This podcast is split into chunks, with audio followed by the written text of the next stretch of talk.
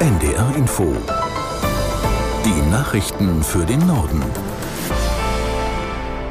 Um 6.30 Uhr mit Felix Sprung. Im Krieg zwischen Israel und der Hamas sollte um 6 Uhr die von Vermittler Katar angekündigte Feuerpause beginnen. Noch gibt es keine Berichte darüber, ob die Waffen tatsächlich schweigen. Aus Tel Aviv Björn Dake. Die Feuerpause soll erst einmal vier Tage halten. Ob sie eingehalten wird, überwachen Katar, Ägypten und die USA. In dieser Zeit will die Hamas 50 junge Frauen und Kinder freilassen. Die ersten 13 Geiseln sollen am Nachmittag an das Rote Kreuz übergeben werden. Israel entlässt im Gegenzug insgesamt 150 palästinensische Häftlinge. Vor der Feuerpause hatte die israelische Armee ihre Angriffe auf Hamas-Ziele noch einmal intensiviert, vor allem im Norden des Gazastreifens. Und auch die Angriffe auf Israel hielten an. In den Morgenstunden heulten im Süden des Landes die Sirenen. Ein Sprecher der israelischen Armee nannte die Zeit der Feuerpause komplizierte Tage. Nach seinen Worten ist nicht sicher, was passiert. Unklar ist, ob die Armee die geflohenen Bewohner des Gazastreifens zurück in den Norden lässt. Die Aussetzung der Schuldenbremse für das laufende Jahr stößt in der Politik nicht nur auf Zustimmung. Zudem werden Rufe nach einer generellen Reform laut. Aus Berlin Hans-Joachim Viehweger.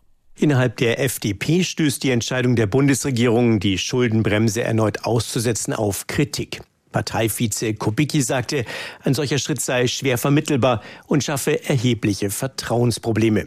Sein Parteichef, Finanzminister Lindner, hatte erklärt, die Bundesregierung werde dem Bundestag vorschlagen, erneut eine außergewöhnliche Notlage festzustellen. Das ist Voraussetzung, um mehr Schulden zu machen als eigentlich vorgesehen.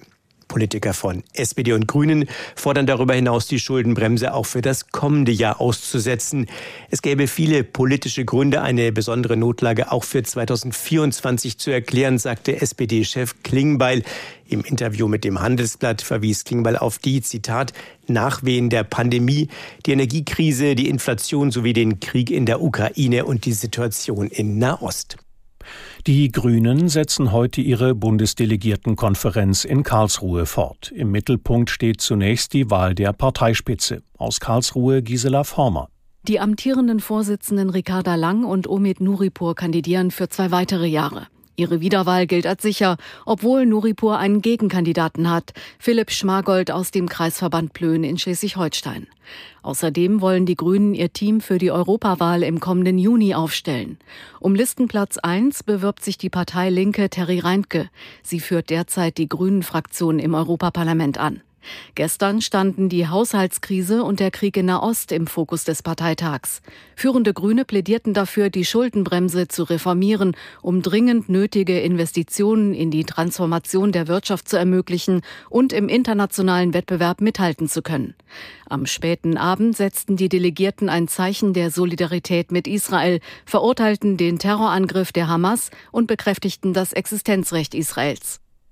Im Süden und im Osten der Ukraine sind durch russischen Beschuss erneut mehrere Menschen getötet worden. Im Gebiet Cherson meldete die regionale Militärverwaltung drei Todesopfer und mindestens fünf Verletzte. Die Attacke sei mit Streubomben erfolgt, hieß es. In der Region Donetsk wurden Behördenangaben zufolge zwei Zivilisten durch Artilleriebeschuss getötet. Russland meldete wiederum den Abschuss von mindestens 16 ukrainischen Drohnen. Die Krankheitswelle in Deutschland bereitet auch Grundschulen und Kitas zunehmend Probleme. Immer mehr Mitarbeitende fallen aus. Caroline Wöhlert aus der NDR Nachrichtenredaktion fasst die Lage zusammen. Viele Einrichtungen kommen jetzt offenbar an ihre Grenzen. Der Grundschulverband hat mit Blick auf die bundesweite Krankheitswelle vor Kürzungen im Stundenplan gewarnt. Lokal könnte es auch Schulschließungen geben. Das hat Verbandschef Bohn dem Redaktionsnetzwerk Deutschland gesagt. Die personelle Lage in vielen Grundschulen im Lande sei auf Kante genäht. Auch in Kitas fallen aktuell viele Mitarbeitende aus. Laut Branchenverbänden sind reduzierte Öffnungszeiten bis hin zu kurzfristigen Schließungen derzeit eher die Regel als die Ausnahme.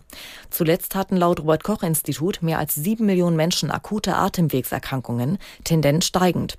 Vor allem bei Kleinkindern und Menschen im Alter von 15 bis 34 sind die Zahlen stark gestiegen. Die Lokführergewerkschaft GDL und die Deutsche Bahn setzen heute ihre zweite Verhandlungsrunde über einen neuen Tarifvertrag fort. Das Treffen war gestern nach mehreren Stunden unterbrochen worden. Ob es bei den Gesprächen Fortschritte gegeben hat, wurde nicht mitgeteilt. Beobachter bezeichnen die Lage als angespannt. Knackpunkt ist die Forderung der GDL nach einer Arbeitszeitverringerung von 38 auf 35 Stunden für Schichtarbeiter bei vollem Lohn. Bahnpersonalvorstand Seiler hat bereits erklärt, dass die Forderung nicht zu erfüllen sei. Vor dem Düsseldorfer Landgericht beginnt am Vormittag der Prozess gegen den Mann, der im Mai in Ratingen Benzin auf Polizisten und Sanitäter geschüttet und angezündet haben soll. Der 57-Jährige muss sich wegen versuchten Mordes in neun Fällen verantworten. Mehrere Einsatzkräfte waren bei dem Einsatz in einem Hochhaus lebensgefährlich verletzt worden. Das Motiv des Angeklagten ist unklar. In der Wohnung hatte die Polizei die Leiche der Mutter des Mannes gefunden. Sie war vermutlich bereits mehrere Wochen zuvor gestorben. Das waren die Nachrichten.